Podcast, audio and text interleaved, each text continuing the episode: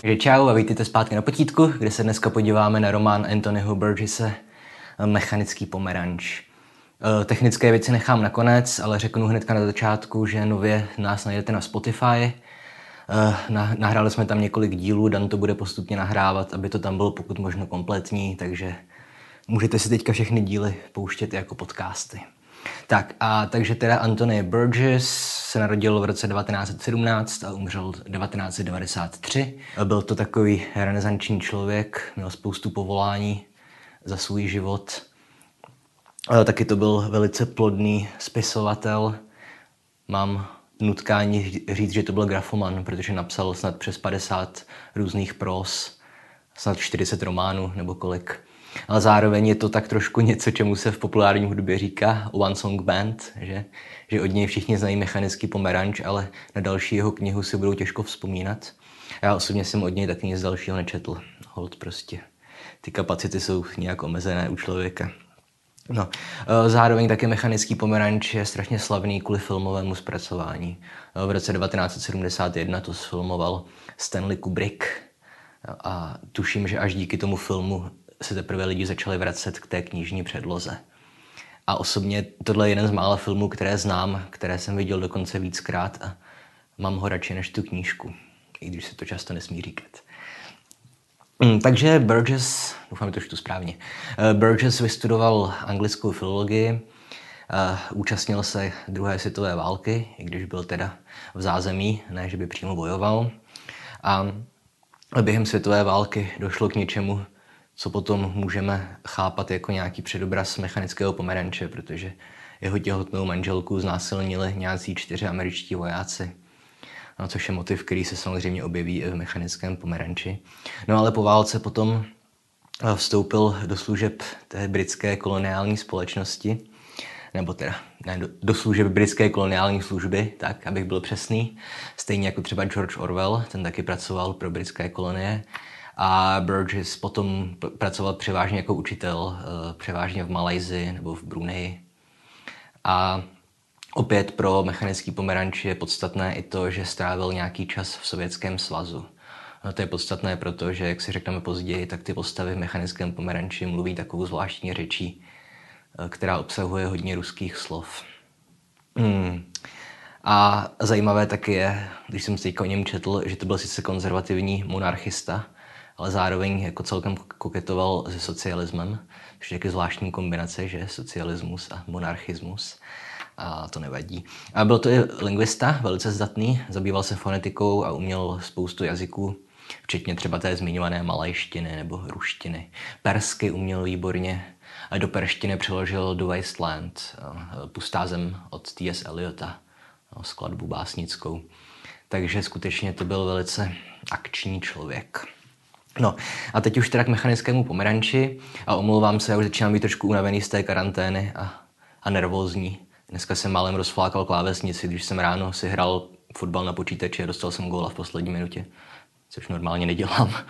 No, takže udělám jenom ten klasický maturantský formálně obsahový rozbor, nebo jak se to říká, a nebudu se dneska pokoušet o žádné filozofické přesahy.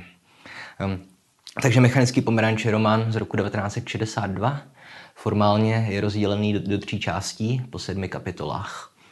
A sledujeme to očima protagonisty, takže protagonista je vypravěč zároveň, no, takže autodiegetický vypravěč říkáme. Ten se jmenuje Alex a odehrává se to v nějaké blíže nespecifikované budoucnosti. Nevím, jestli můžu říct, že to je dystopická budoucnost. Opět jako dystopie není téma, které by mě nějak zajímalo. Jako není to nějaká vyloženě totalitární společnost, ale ideálně to taky není. Eh, opět můžete napsat, pokud tomu rozumíte víc. No a Alex je členem, vlastně vůdčím členem gangu. Spolu s ním jsou tam postavy v českém překladu jménem Peters, Jiřík a Tupoun, který byl opravdu tupej, jak říká v první kapitole vypravěč. A oni obvykle tráví večery takže vysedávají v mléčném baru, kde pijí mléko s nějakými speciálními substancemi. A potom většinou vyráží do ulic provozovat to, čemu říkají super násilí v českém překladu, že to je ten ikonický termín anglický ultraviolence, což spočívá v tom, že buď přepadají nějaké bezbrané lidi na ulici a okrádají je, znásilňují děvčata, případně i bojují třeba s jinými gengy, ale občas vyráží i na vloupačky. No, občas třeba se někomu eh, vloupají do bytu. A tohle tam taky vidíme, eh, kromě toho, že třeba tam zmlátí ty kluci nějakého starého pána, učence, to tam ještě bude důležité, tak potom odjedou autem za město, kde najdou nějakou chatku a tam opět surově velice zbí nějakého spisovatele, který s chodou okolností píše knížku jménem Mechanický pomeranč, že, že tam máme opět přítomný prvek metafikce. No a opět hromadně znásilní nebo skupinově znásilní jeho manželku. No a potom se v tom baru pohádají, a, protože ten Alex zkrátka je moc dominantní v té partě a on praští toho tupouna, protože on je vlastně neúctivý k vážné hudbě. A to jsem zapomněl zmínit, že ten Alex, i když je to teda očividný psychopat, tak zároveň je velice citlivý posluchač vážné hudby, kterou má moc rád. No, a na základě téhle události ten gang se obrátí proti němu a při další vloupačce, když zabíjí nějakou starou paní v nějakém domě, který vykrádají, tak oni ho vlastně omráčí, toho Alexe, a nechají ho tam pro policii. Takže Alex skončí ve vězení za vraždu. A protože je nezletilý, tak samozřejmě dostane nějakých 15 let, nebo nevím kolik přesně. No, druhá část se odehrává ve vězení, kde teda na Alexe vyzkouší experimentální léčbu. Jak se to jmenuje? Ludvikova metoda, tuším. A tohle opět podle mě je ještě daleko efektnější v tom filmu než v té knížce, že opět pokud jste viděli ten film, tak znáte tu scénu, kde on tam sedí v kině a má ty oči nuceně otevřené. Jo, ta léčba spočívá v tom, že mu pouštějí eh, scény násilí a zároveň mu dávají nějaké látky, které v něm vyvolávají nevolnost, že jo? aby mu tam vytvořili tu asociaci mezi násilím a, a zvracením a nevolností. No. A problém je, že k tomu všemu jenom jako doplněk ještě hraje vážná hudba. Takže nejen, že ho zbaví možnosti být násilníkem, ale zároveň mu vlastně zprotiví to jediné, co má na světě rád, tedy Beethovena, nebo obecně vážnou hudbu. Jo, a ta druhá část končí tím, že oni ho vlastně předvádějí jako cvičenou opičku v nějakém divadle politikům a jiným významným lidem toho Alexe, že zkrátka nedokáže se nějak bránit proti násilí a, a když vidí nějakou hezkou mladou dámu, tak ji začne akorát prostě pochlebovat a sypat jí lichotky, protože když, co by byla jeho přirozenost, když si představí, že by měla znásilnit, tak se mu udělá na zvracení. Zajímavé je, že tam v té druhé části se taky vyskytuje ještě postava toho vězeňského kaplana, což je celkem taky zajímavý člověk, který zdá se jako jediný prohlédne, že to, co, to, co tomu Alexovi dělají, asi není úplně fér. Tam na konci té kapitoly si ti politici poplácávají po zádech říkají si, jak je super, že ta metoda funguje. A, a ten kaplan řekne, jsem to napsal, cituji, skutečně funguje, Bůh nám pomáhej. No. Tak. No a poslední kapitola, nebo ne poslední kapitola, poslední třetina té knihy, poslední pasáž té knihy, sekce je to slovo, které hledám. Poslední, třetí sekce té knihy, jo, každá ta část má sedm kapitol, tak tady už je Alex zpátky na svobodě a v podstatě ho stíhá jedna katastrofa za druhou. Jo, vrací se mu ty skutky, které jsme pozorovali v první kapitole, tak se všechno obrací proti němu. Zmlátí ho jeden ten starý pán, kterého on přepadl na začátku. Ten Tupoun, ten jeho bývalý kolega nebo člen stejného gengu, tak pracuje jako policista a taky ho vlastně spolu s kolegy zmlátí a odvezou za město. Předtím ještě sen Alex se vydá do, do knihovny veřejné. Cituji, aby... Jak to bylo?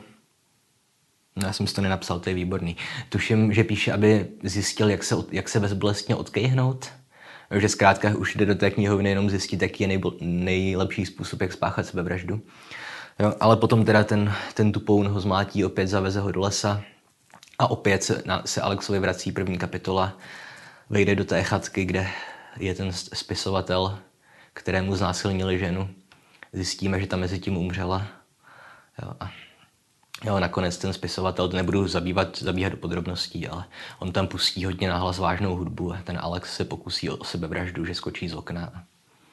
A v tu chvíli si ti politici uvědomí, že to asi není úplně dobré PR, že teda první ten případ té jejich léčebné metody se pokusil o sebevraždu, takže ho pošlou na léčení a, a nabídnou mu nějakou solidní práci. Ale problém je, že v tu chvíli se Alex vlastně vyléčí zpátky z té své předchozí léčby a opět už může poslouchat vážnou hudbu a představy násilí mu nedělají problém. No a tady ta kniha končí a zároveň nekončí. Tohle je zajímavé, co se týče mechanického pomeranče, protože oni jsou dvě verze té knížky. Jedna verze americká končí tady. Končí to jako temně, že, jo? že v, té poslední kapitole ten Alex si uvědomí, že už zase teda může páchat násilí a, a může poslouchat vážnou hudbu a tím ta kniha končí. Ale původně tohle byla osekaná verze pro americké publikum. Ale v českém překladu, nebo i v anglickém originále, a hádám, že i ve všech jiných překladech, tak tam je ještě poslední kapitola. Je 21. kapitola. A to je, to je zvláštní, protože ona parafrázuje úplně první kapitolu té knížky. Opět Alex sedí v mléčném baru, akorát má tři nové kamarády v tom gangu a opakuje se to skoro slovo od slova. No ale potom zjistíme, že Alex ztratil chuť jít rabovat do ulic a potká toho Peterse, toho bývalého kamaráda svého, který mu vypráví, jak žije spokojený život a oženil se a chodí hrát deskové hry s přáteli a popí jenom dvě decky vína. No a nakonec si Alex uvědomí, že už se mu nechce to ultranásilí dělat a, a dokonce začne uvažovat o tom, jaké by to asi bylo mít rodinu. A tohle je zvláštní ten konec. Jednak protože to, to jako moc nedodá vyznění té knížky. Protože tam zároveň ani jako nedojde k nějaké introspekci. Že by se Alex uvědomil, jako, že to, co dělal, bylo špatně. On to jenom svádí na věk. Jo? On říká, že to bylo dětinské, ale že teďka už dospěl. A že prostě v dospělosti už některé věci asi jako nemá dělat smysl. Jinými slovy, on dospěje k tomu, že už je na to starý, aby chodil dál vraždit a znásilňovat. Jo? Takže tam jako nějaká katarze je špatné slovo, ale jako nějaké závěrečné uvědomění si vlastních chyb se nekoná. Jo? A samozřejmě asi záleží na vkusu čtenářů. No. A e, Kubrick, ten třeba ten film právě udělal podle té americké verze. Že v tom Kubrickově filmu už tam není žádná závěrečná část, kdyby se Alex rozhodl, že založí rodinu. No. A tady asi záleží i na celkovém vyznění toho díla. Já osobně to vnímám spíš jako takovou temnou komedii, tu knížku, jo, protože přece jenom ten komediální aspekt tam má hodně velkou roli. Ale říkám temnou komedii, nebo a myslím, že pro takovýhle typ knihy by asi líp vyzněla ta verze bez té poslední kapitoly. No, protože je taková ta klasická scéna, já nevím, z nějakých že filmů o superhrdinech nebo i z hororových filmů, kde v poslední scéně zjistíme, že nějaký ten nepřítel nebo nějaká ta příšera není ve skutečnosti mrtvá. Vzpomněl jsem si na poslední epizodu seriálu Dexter. Tam udělali něco velice podobného, že, že No, to už, to už by bylo téma na jiné video. To můžeme probrat někde s Danem na Patreonu, protože to je, to je odborník na filmy a seriály. Takže opět, nevím, no, záleží, jak to vidíte sami, ten závěr. Osobně se mi víc líbí ta americká verze. Tak, co se týče formálních stránek, Uh, opět, jak už jsem říkal, vypravěč autodiegetický vypráví svůj vlastní příběh. A zajímavé je, že, že neustále udržuje kontakt se čtenářem. Nebo s implicitním čtenářem, jo, abych byl přesnější. A takže to on toho čtenáře neustále oslovuje, jo, sám o sobě mluví jako o vašem pokorném vypravěči, jo. já, váš pokorný vypravěč, Alex. A ty čtenáře oslovuje moji bratři. Ale z formální stránky, proč je tato kniha tak známá, že? především kvůli tomu jazyku, který si Burgess vytvořil. A tady je prostě problém s tím, jak tu knížku přeložit do jiných jazyků. Bude v originále ten jazyk je samozřejmě angličtina, ale spousta slov je jako přejetá z ruštiny, akorát uspůsobená anglické gramatice. A případně tam je vlastně i, jo, to, ten název, to uh, Clockwork Orange, to, je, to vlastně pochází z, z Cockney dialekt. To, to je rčení as queer as a Cockney Orange teda Cockney Orange, as queer as Clockwork Orange, jo, takže divný jako mechanický pomeranč. A ta Cockney English, já ani kloudně nevím, co to je, protože ono to má různé významy. Ale pokud si pamatuju, co jsme se učili, tak je to jako sociolekt. Že není to dialekt, ale sociolekt, který je typický spíš nějaké pro jako nižší vrstvy nebo nižší střední vrstvy obyvatel Londýna nebo přímo východního Londýna. Jo, a takže údajně i tady tu Cockney English tam používají, nebo jenom Cockney, bez English. A potom ještě tam je scéna přímo v té knize, kdy se baví v laboratoři ti vědci, kteří dělají na Alexovi ten pokus a on, on tam říká, že ten jeho dialekt je kombinace romštiny, romského jazyka a slovanské propagandy, mimochodem. No, takže zajímavé je, že v tom světě mechanického pomeranče očividně zuří taky studená válka, stejně jako v žitém světě Burgessově. ale to tam jinak není dál rozvíjené. No ale problém je, že v českém překladu ten autor to udělal obráceně a ta kniha je psaná česky, ale většina těch novotvarů nebo patvarů je z angličtiny přijatá na místo z ruštiny. Jo. On tam je na závěr té knížky dokonce že slovník, kde jsou ty všechny zvláštní slova jako přeložená do normální češtiny. A u toho slovníku je napsané, že to je kombinace angličtiny, ruštiny, němčiny, tuším. A našel jsem tam slova ze všech těchto jazyků. Ta němčina tam je málo. Taschentuch se tam objeví, že jo, pro kapesník. Ale jinak to je z větší části angličtina. Jo, napsal jsem si tady hnedka z první kapitoly úryvek, kde toho máme několik těch příkladů. Cituji. Eh, kapsy jsme měli plný many, eh, takže jsme vlastně nepotřebovali žádný rozkoše stolnout. To čoknout nějakého starého humaníka v parku a lukovat, jak se topí v krvi. takže prostě tohle je skoro ne, jako nesrozumitelné. Že? A samozřejmě pokud umíte anglicky, tak si to domyslíte. A nakonec si zvyknete na ten styl té knížky a už jako víte, jak s tím pracovat. Jo? Jako money, očividně peníze, stolnout, očividně ukradnout, že jo? lukovat, koukat, ale potom tam, jak je to zmatené v tom překladu, že se tam kombinuje ruština s angličtinou, tak tady je to slovo stolnout a tolčoknout nějakého starého humaníka v parku. Jo, takže tolčoknout, to je údajně z ruštiny. Jo. Prostě zmlátit, tuším, rusky. Nevím, já rusky vůbec neumím. No ale když si to čtete bez jako znalostí ruštiny, tak já jsem si začal už vytvářet v hlavě jak nějaké teorie jako to čoknout, jako tol, jako, jako mýto, že jo, a tolček, jako zkontrolovat někomu mýto, takže jako jít do toho parku a nechat někoho jít za peníze. No, takže tady to je celkem problematické, no, ten jazyk, kterým je to napsané. Ale samozřejmě to dělá tu knihu specifickou, že jo, proto je Samozřejmě o, o mechanickém pomeranči nebo o překladu mechanického pomeranče vznikla spousta různých studií, nebo on je to spíš vděčné téma pro nějaké bakalářské nebo seminární práce, že že se na tom člověk může pěkně zkusit aplikovat nějaké ty základní znalosti z lingvistiky, jo, jak funguje přejímání výrazů z jiných jazyků a tak podobně.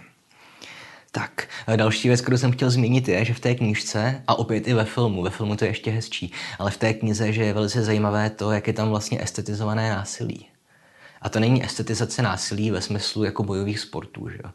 Kdy v případě bojových sportů má být jako esteticky příjemné dívat se na to, jak teda ta koordinace toho těla funguje. Ale tady je to násilí estetizované spíš ve smyslu, že vlastně sledujeme třeba toho Alexe nebo ty jeho kamarády, že oni se vlastně, když, se, když bojují třeba s tím jiným gengem, takže oni se pohybují vlastně v rytmu valcu, jako taneční pohyby v té bitvě. No a zároveň se samozřejmě nabízí interpretace Alexa jako toho níčánského nadčlověka, že? Jednak samozřejmě vzhledem těm souvislostem s vážnou hudbou, která byla i pro ničeho zásadní, ale i proto, že on sám sebe nahlíží jako někoho, kdo je nadřazený všem ostatním lidem. Že jo? On je ten Alex Veliký, Alexandr Veliký. A samozřejmě i tím, že on ignoruje nějakou, nějaká, nějakou morálku. Že, jak teda Nietzsche říká, že je jenom morálka vládců a morálka otroků, že není dobro a zlo, tak přesně tenhle princip následuje Alex. Ale opět Nebudu se dneska pouštět do srovnávání ničeho s mechanickým pomerančem. Tak čas, čas dobrý. Na poslední vůle, poslední vůle. A poslední věc, kterou chci zmínit je, to ani nevystřihuji, Daniel, poslední vůli. Poslední věc, kterou chci zmínit je samozřejmě to, o čem se mluví v souvislosti s nějakou ideologickou nebo ideovou složkou mechanického pomeranče. Je samozřejmě otázka svobodné vůle. No. Opět o tom už jsem mluvil několikrát na potítku, že je spousta autorů, jako je Sam Harris, kteří tvrdí na, na tvrdo, že vůbec svobodná vůle neexistuje, že to je jenom iluze naše. Pak jsou takzvaní kompatibilisti, no, jako Daniel Dennett. Ti zase ty jako říkají, to je pravda, svobodná vůle jako neexistuje, ale přesto máme možnost ovlivnit své vlastní životy. Opět na tohle si můžete přečíst spoustu materiálů, klidně vám pošlu nějaké odkazy. Ale když vezmeme nějaké to tradiční pojetí svobodné vůle, že, která dělí člověka od zvířete, nebo, nebo i v teologii se svobodná vůle obvykle používá jako řešení teorice. Že? Teorice je ta otázka, jak je možné, že existuje zlo, když je Bůh všemocný a vše dobrý. No, takže na tohle se obvykle odpovídá svobodnou vůlí. Ale eh, Všimněte si, že vlastně to, co udělají Alexovi v mechanickém pomeranči, je, že oni ho zbaví svobodné vůle. A na první pohled se to jeví jako něco pozitivního. Že, že ho zkrátka zbaví možnosti být násilníkem. A na druhou stranu si vemte, že, on, že vlastně mu i vezmou vlastně to, čím on sám sebe definuje, nebo to, jak on se sám sebe determinuje. No, nemůžete sám sebe determinovat, to, jak sám sebe definuje. Jo, a tím vlastně z toho člověka ho zbaví jeho lidství. Že? I když byste asi argumentovali, že pro dobro většiny to je dobrá věc. Mm. No a tohle samozřejmě už opět otevírá větší otázky, do jejich řešení se dneska nebudu pouštět. Ale nakolik je tohle Jo, vemte si, že kdybychom skutečně mohli striktně oddělit dobro a zlo a měli bychom nějaký lék na zlo, tak potom jakýkoliv akt dobra by se stal jenom prázdným gestem. Že vlastně by nebylo na konání dobra nic dobrého. Což je opět celkem zajímavý problém, který by asi stál za diskuzi. Jo. Tohle se vždycky, tenhle problém se vždycky objeví, když někdo začne argumentovat, že třeba násilníky bychom měli kastrovat. Že? Takže jako, no, ne, samozřejmě nemůžeme, že jo, protože to by bylo to je nějaká ta krutá a neobvyklá metoda trestu, nebo jak je ta formulace, no to, to je zakázané, že jo. Ale spousta lidí, myslím, by s radostí kastraci násilníků povolila, nebo kastraci nějakých, především násilí na dětech. No. Ale jo, jenom jsem chtěl říct, že zkrátka a opět tohle není jako platný argument, ale když se podíváte na nějaké filmy nebo knihy, které řeší obvykle nějakou utopickou nebo antiutopickou situaci, kdy ve světě přestane existovat zlo, ať už je to Minority Report nebo Equilibrium, tak vždycky ta lidská společenství jsou dystopie, že příšerné světy, kde je prostě peklo žít, přestože tam neexistuje zločin kvůli nějakým právě technickým vynálezům, stejně jako je teda vynález nějaké té Ludwigovy metody v mechanickém pomeranči. Jo. A poslední věc, stejně jako u Lolity, mám takový prostě blbý pocit, že jsem se nechal trošku jako zmanipulovat tím vypravěčem. Jak jsem se vás ptal u Lolity, jaký byl váš názor, tak většina z vás napsala, že jim byl protivný ten vypravěč a že, že Lolita sice taky byla protivná, ale že jako ji nemůžeme dávat do role, do jakékoliv jiné role než do role oběti. Eh, u Alexe tady je to trošku jednodušší, protože u Alexe tam jako není žádná, jak to říct, žádné trauma z mládí, nebo aspoň o tom nevíme. On je prostě jenom psychopat. Že? Ale opět i to, že jste psychopat, není vaše volba. No, to je další věc. Ale osobně prostě mě byl projev toho Alexe tak nějak sympatický. A opět tohle je zvláštní, že člověk může cítit sympatie k člověku, který na potkání vraždí a znásilňuje lidi. Ale zmiňoval jsem Dextra pokud jste se dívali na Dextra, tak řekněte, že vám nebyl sympatický, že? No, ale jak říkám, dneska už vážně nemám sílu ani náladu se pouštět do nějakých hlubších úvah, takže se omlouvám všem, pokud jsem vás zklamal, ale snad aspoň pro ty maturitní účely to postačí. Pokud teda vůbec budou maturity letos.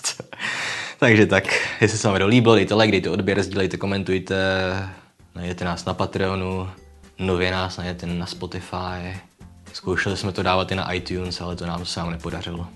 Takže pokud máte Apple, tak smůla.